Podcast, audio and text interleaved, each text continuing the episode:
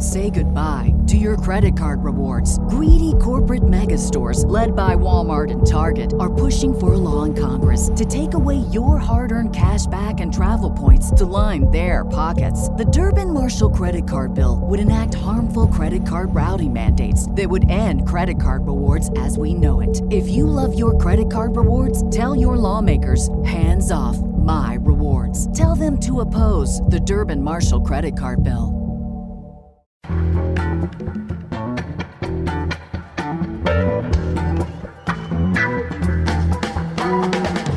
From The Nation magazine, this is Start Making Sense political talk without the boring parts. I'm Jon Wiener. Today we'll talk about how the coronavirus has created a new sense of solidarity in New York City and in other places in America and around the world. Katrina vanden Heuvel will explain. First up, Joseph Stiglitz. He won the Nobel Prize in Economics nearly two decades ago for identifying inequities in market economies. He spent his career warning that economic inequality is a great enemy of democracy. He's been a critic of monopoly power and a defender of higher taxes. And now his new book, People, Power, and Profits Progressive Capitalism for an Age of Discontent, has just been published in paperback this week with a new preface. Joseph Stiglitz, you've argued for years that the economy has not been working well for large parts of the country long before the virus hit. And you ask what kind of economy might best serve the interests of all Americans and the rest of the world. And you emphasize the interconnections between politics and economics, which have never been clearer than in the last few months with the coronavirus.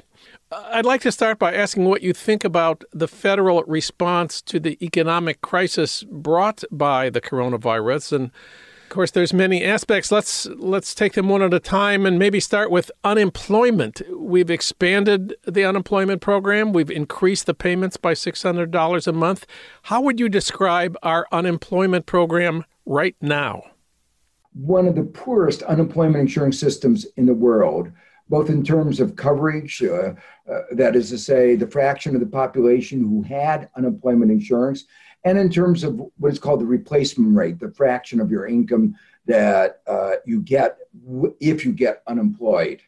Uh, the program made uh, some advances. It included uh, freelance workers, gig workers, and the $600 was, again, uh, an important step in increasing the replacement rate, rate to make it uh, more adequate. But what I would emphasize that um, a number of countries, Denmark, uh, France, began their rescue policies by saying, let's try to keep workers connected with their employers. Let's try to avoid a large increase in the unemployment rate. That's important because when we restart the economy, those connections will be absolutely vital. And it's even more important in the United States because Americans depend on health insurance for their employer. And uh, if they're uh, moved to unemployment, then they get put on Medicaid. Uh, they have to find new doctors. And this is not the time uh, to lose your health insurance. So, uh, in that critical aspect, our performance has been dismal. Uh, the increase in the unemployment rate in the United States has outdistanced that of other countries. And that was partly because our program was not well designed. Uh, and uh, the poorest of the design was probably what was called the PPP program, um, where uh, it was supposed to go to small businesses and it went to large businesses, or not the largest, but the, the largest of the that could get under the rubric of the mm-hmm. small. So, do you think we're going to have 20 or 25 percent unemployment for for a long time? Uh, will laid off workers ever get their jobs back, or or do we need direct employment by the federal government on, I suppose, on infrastructure programs? Well, a lot of this uh, will depend on how what the government does in the next few months, uh, what the government does when the pandemic gets under uh, control. And of course, very importantly, uh, how, how this disease evolves. And we don't know uh, how that will happen. We don't know whether the uh, an antiretroviral that'll be discovered, a vaccine. there's much that we don't know. Right now, I think we are not doing a good job in preparing the economy for uh, the emergence from the pandemic. Uh, that's uh, my criticism you know, evident, so evident in the en- enormous increase in the unemployment rate. Uh, after we come out of the pandemic, um, we will probably need some stimulus to the economy. And uh, designing that will be important. Uh, but I want to emphasize when we're talking about coming out, it's not going to be in three months because the uncertainties about a second wave are going to be with us. Uh, when I say coming out, I mean we're talking about uh, a year or more from now. So the discussion of, for instance, the infrastructure by the president is totally out of place.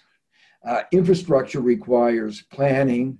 Uh, uh, it takes a long time to be put in place, and it therefore doesn't uh, belong as part of the uh, immediate response to the pandemic. And do you see it? Uh, are, are you in favor of some kind of program of direct employment by the federal government? Well, what I think is the uh, program that we need right now is what was called the Payment Guarantee Program that Representative Jayapal uh, and there are other versions of that in the Senate, mm-hmm. which attempt to keep the link between workers and their employers, which says the government uh, will uh, pay for the employer uh, to pay for uh, the worker to keep his health insurance. Um, and, it, you know, the amount the government would pay would be reflect the magnitude of the shock that the firm has paid, the decrease in its revenues. Uh, that seems to me the best way for now. And uh, what could design the program so that while they're at the employer, they can get a training program, uh, their skills can be increased so that when production starts again, they'll be all the more productive. Uh, and so I think this could be a, a real good uh, time for investment in human capital. Uh, eventually, if we don't make the right actions today, when we come out of the pandemic, there will be a problem. And then the question you pose becomes the appropriate one. What is the best way of returning to full employment? And uh, I think we're going to need a. Uh, hopefully, we won't be in that kind of state where we need massive programs, but I think that we should learn the lesson uh, of the Great Depression, where government employment programs have had lasting benefits. Uh, you know, if you go to one of our national parks, you're enjoying the investments that we made in the 1930s, and hopefully, yeah we'll make some similar kinds of investment that our children and grandchildren will be enjoying 80 years from now. Haven't we learned that some kind of universal health care completely independent of employers is, is essential now? Some kind of Medicare for all or something like it? Well, I think what we've learned first is that our healthcare system doesn't work very well, uh, and that the toll that it exerts on the poorest is should be viewed as unacceptable. Uh, United States is the only country that doesn't recognize the right of access to health care, and the result of that is health status of Americans is lower than in other advanced countries, even though we spend so much more, and health inequalities are greater than in other countries. This nasty virus goes after people who have weak health status, and that's why it's had such a devastating uh, effect on so many low income communities across the United States. So, the first order in my mind is let's make sure that everybody has access to health care. Now, I agree with you that uh, uh, having uh, some kind of single payer, uh, some system like France, all of the, there are many different ways of making sure that everybody has access to healthcare and separating out that link between employer and health coverage. I think uh, you're absolutely right about that. Uh, which of these systems, whether France or the UK is better, is a matter of debate. But we also face a political problem transition, and I'd rather see things get done than uh, not let uh, the, uh, the perfect be the enemy of the good. Well, the other part of the economic aid package passed by Congress are these immense funds available to the biggest uh, corporations. You've been concerned your whole career about about exacerbating inequality. Isn't that pretty much the obvious result of, of the funds that are available to the Fed and the Secretary of the Treasury to dole out? Almost surely that will be one of the consequences. You know, my view at the very beginning is our objective should be first protect health, for instance, by making sure everybody had access to uh, paid sick leave. We recognize, Congress recognized the principle, that then exempted 75 to 80 percent uh, including the big businesses that we are now bailing out. That should have been totally unacceptable. The second priority should have been protecting the most vulnerable. And we haven't been doing a, a very good job, and that's reflected in the increase in the unemployment rate. Um, the third uh, is uh, making sure that our economic capacity is maintained for the day when the pandemic is put under control. But funds are scarce and we have to allocate them carefully to make sure that they go to where they're really needed and to help the people who are most vulnerable. Um, what I find so unconscionable is, for instance, giving $25 billion to the airlines when some of those airlines got a bundle of money in 2017 as a, result, as a result of the tax cut in 2017. Uh, one of them didn't pay any taxes in 2018. They paid out billions and billions of dollars in dividends and share buybacks. They didn't put the money to good use in creating capital buffer. Uh, they mismanaged, in a sense, the company. And now we're supposed to rescue them? so that they can line their pockets even more? To me, that's unconscionable.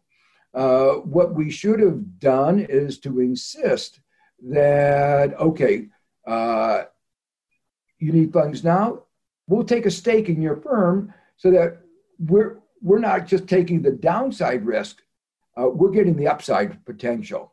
And uh, there ought to be uh, a compensation to our taxpayers who've been robbed blind by these companies. Uh, and, uh, you know, it would be one thing if they have been contributing what they should.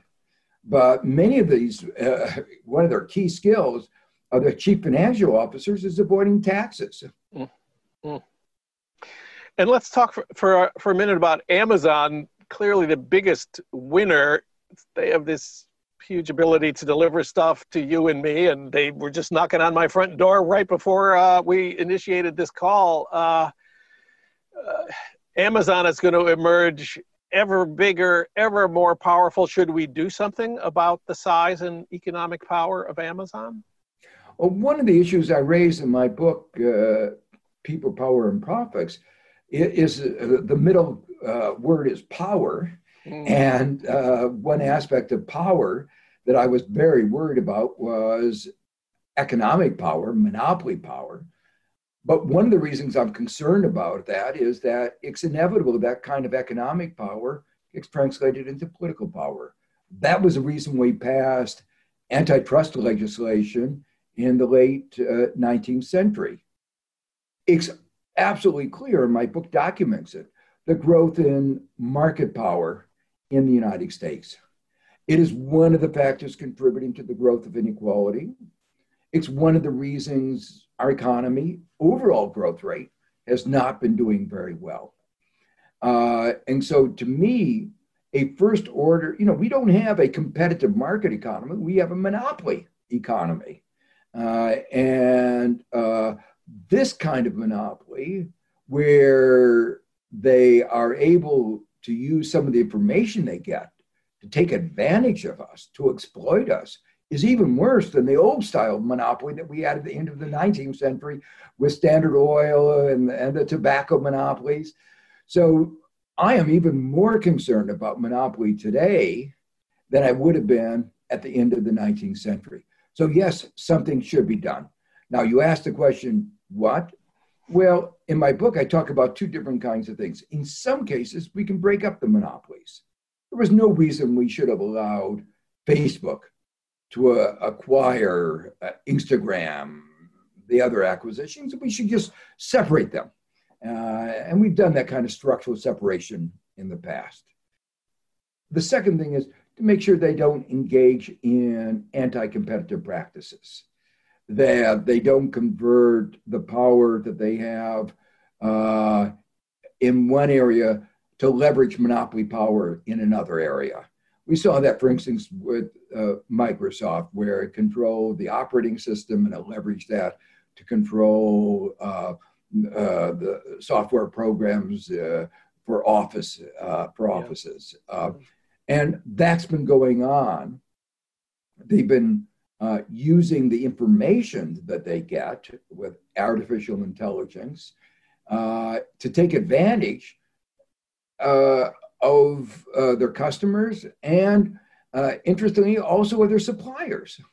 Uh, so uh, uh, they allow people on the platform, and then when they start to do well, they introduce something, uh, uh, a product to compete with them. that shouldn't be allowed. They're either a platform, a neutral platform, or they're a competitor, but they can't be both.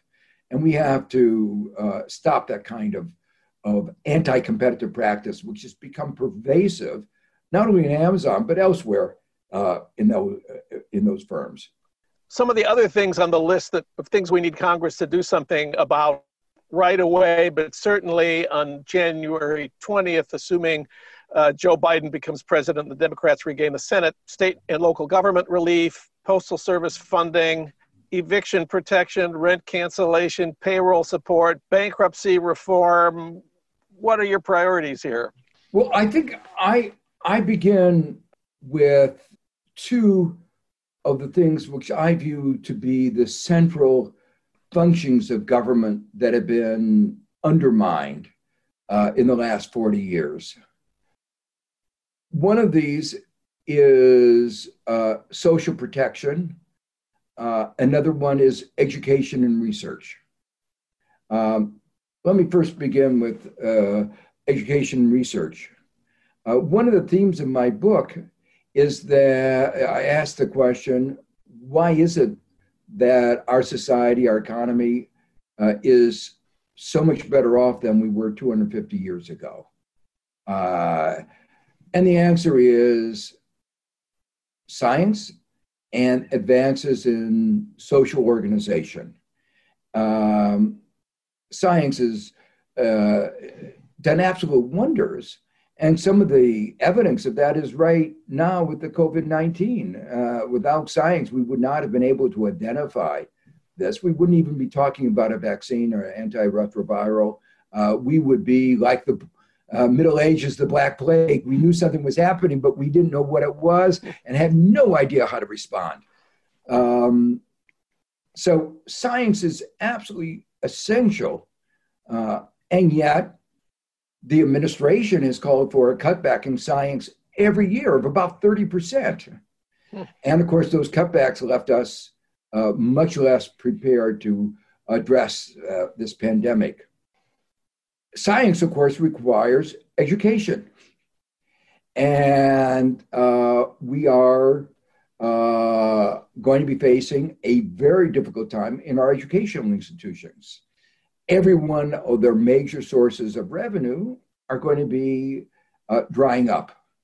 Um, and that then brings me to uh, at the top of my list are uh, support for science, support for state and local governments, because state and local governments provide uh, uh, education, support for welfare, and healthcare, um, Medicaid.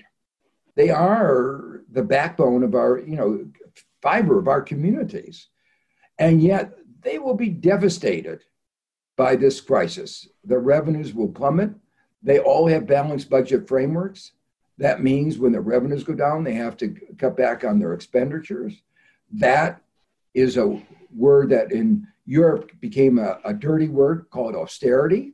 And we know what happens with austerity. The economy goes down. If you do it ruthlessly enough, you can get the unemployment rate up to 25%. You can get the youth unemployment rate up to 60%. Uh, the EU did it in, in Greece. We could do it too. Uh, so if we don't help the state and local communities, we will have a social disaster, a economic disaster, but also the future prospects of our economy will be uh, uh, in danger.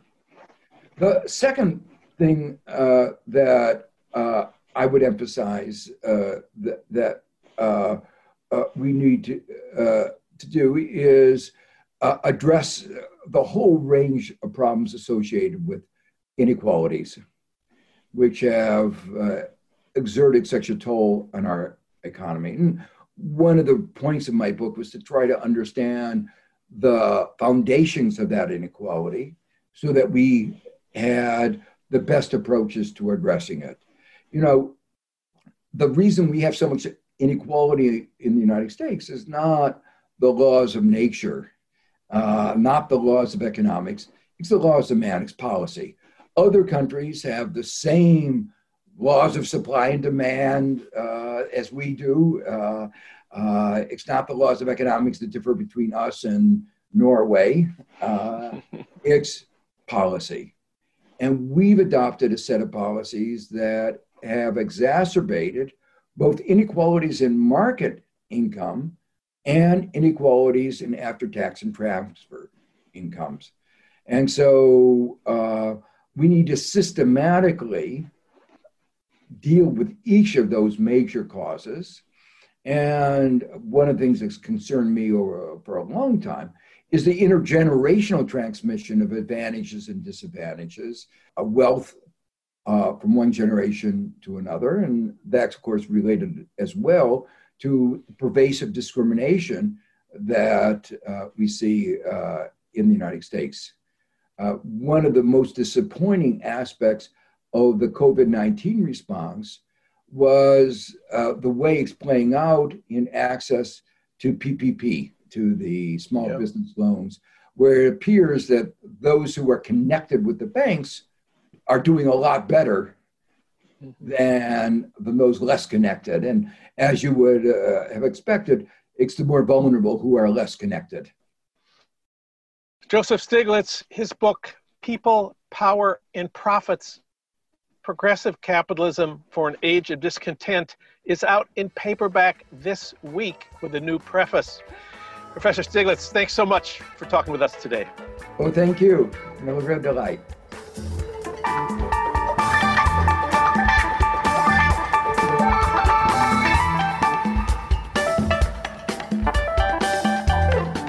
We hear a lot of bad news about demonstrations demanding the end of the coronavirus stay at home policy, and Trump tweeting, liberate Michigan and liberate Minnesota from the public health policies required by the virus. But there's another story. The crisis has created a new sense of solidarity all over America. For that, we turn to Katrina vanden Heuvel. Of course, she's publisher and editorial director of The Nation and a weekly columnist at the Washington Post Online. We reached her today at home in Manhattan. Katrina, welcome back. Thank you, John. I hope you you and yours are safe. Well, thank you. You live in uh, New York City, which has been, of course, the hardest hit of all American cities. More than twice as many deaths as from the 9 11 attack already. But there's this scene every night on the streets of New York. Seven o'clock is when the shift changes at hospitals, when medical workers who've been there all day emerge from the the disease war zone into the open air. Tell us about seven o'clock in New York City. I was sitting reading one after what seven o'clock, one evening and I heard the sound of cheers and clapping and clanging, a kind of standing ovation, if you will, for the first responders, for the doctors, the nurses, the custodians, the cooks, and other healthcare workers risking their lives to save thousands of lives.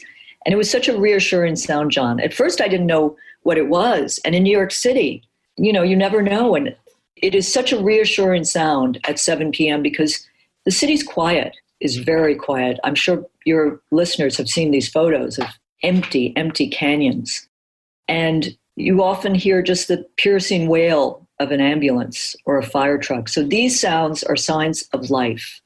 Amidst death, as you said, New York City is the epicenter. New York is, I think, has more deaths than any other country.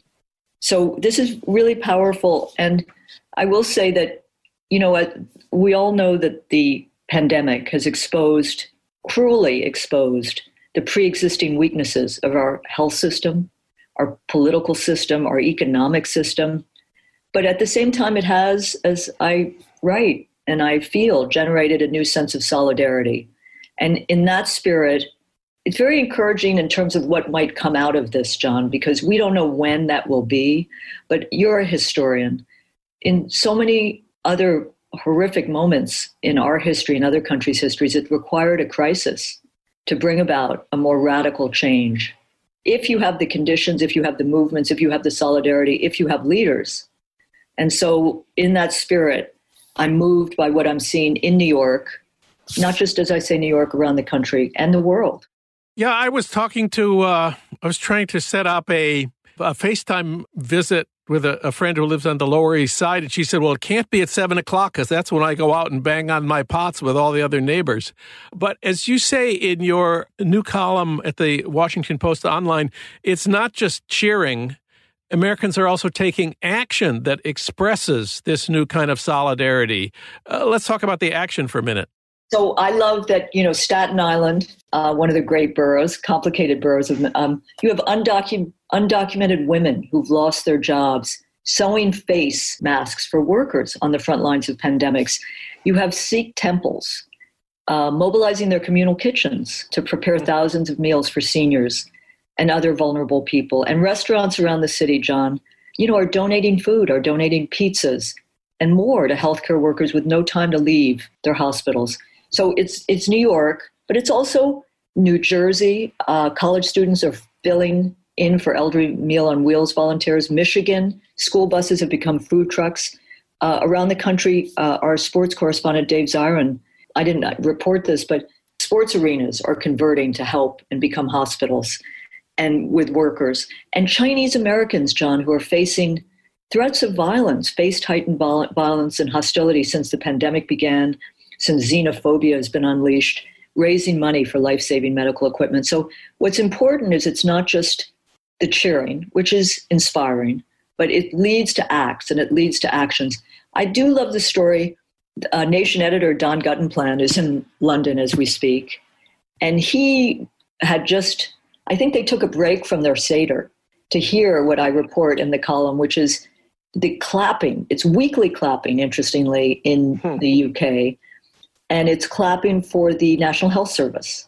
Mm. And it's no longer just about volunteers. When they asked for 250,000 volunteers as part of like the ovation in Britain, they got 750,000. But there was something called 1 million claps, which just raised some 5 million pounds for the NHS. So that's powerful.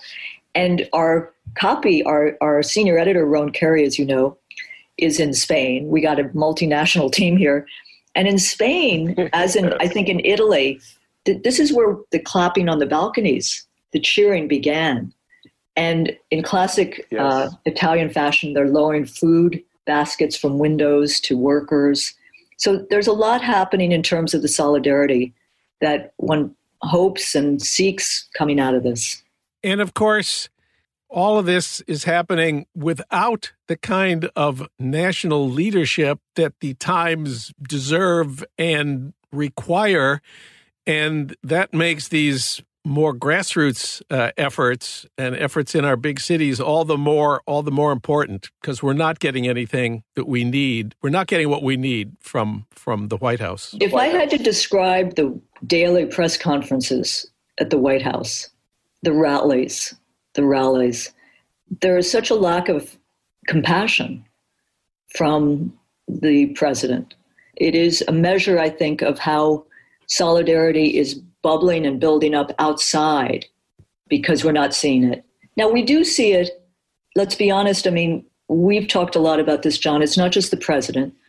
We've kind of ignored and tried to avert our eyes from some of the cravenness and rank uh, venality of this president. But governors are showing some leadership of compassion, mayors, even down ballot, so to speak, local officials.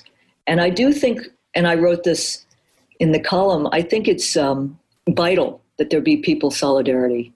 I've always believed in change from the bottom up and solidarity from the bottom up being met from above. But you, this solidarity is a supplement. It's not to supplant the role of government. And I was on, a, we started a breakfast series at the Nation, Jon, uh, noon on Wednesdays for the West Coast participants. Thank you for that. we had the co chair of the Progressive Caucus, the second largest caucus in the House, Pramila Jayapal, the terrific representative from Seattle. And she spoke so eloquently in concrete, accessible ways about some of the legislation, which, if we could pass, would make an enormous difference in the lives of the most vulnerable unemployed, like Paycheck Protection Guarantee. And I will say the other part of solidarity that moves me is that there is a solidarity around ideas that were once considered marginal, but at times, even before crisis, but certainly at crisis, move to the center. Because as someone wrote, reality endorses them. Reality endorses these ideas. And I'm thinking of Medicare for all. I mean, think of what a country we would be if we didn't have this fractured, balkanized healthcare system. And I also think that the existential crisis of climate has to be amplified in these times. And a Green New Deal is not just grappling with that crisis, but it's also putting people back to work, which is going to be so critical, Jon, because we're looking at Great Depression figures, and it's um, it's frightening. But it's also, I think, if we have leadership and ideas moving in new ways, as I said, out of crisis have come some real possibilities in this country's and world's history. So in New York City, seven o'clock every evening, when the hospital shift changes, you hear the banging, the clapping, the roar of the crowd shouting out their thank yous to the healthcare workers. Walt Whitman wrote, I hear America singing. I guess that's sort of what it's like. Katrina vanden Heuvel, read her at the Washington Post online and at thenation.com. Thank you, Katrina. Thank you, Jon, for you and for Walt Whitman.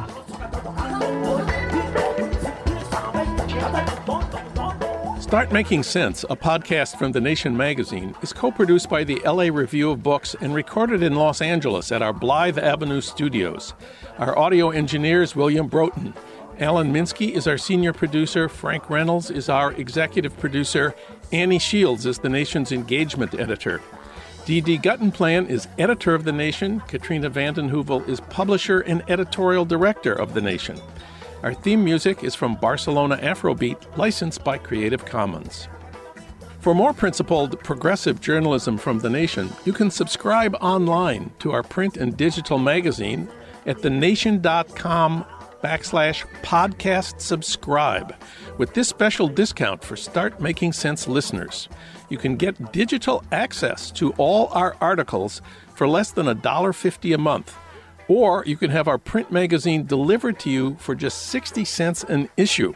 That's at thenation.com backslash podcast subscribe, one word.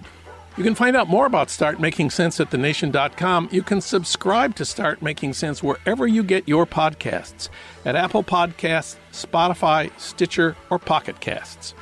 I'm Jon Wiener. Tune in to Start Making Sense next week for more political talk without the boring parts.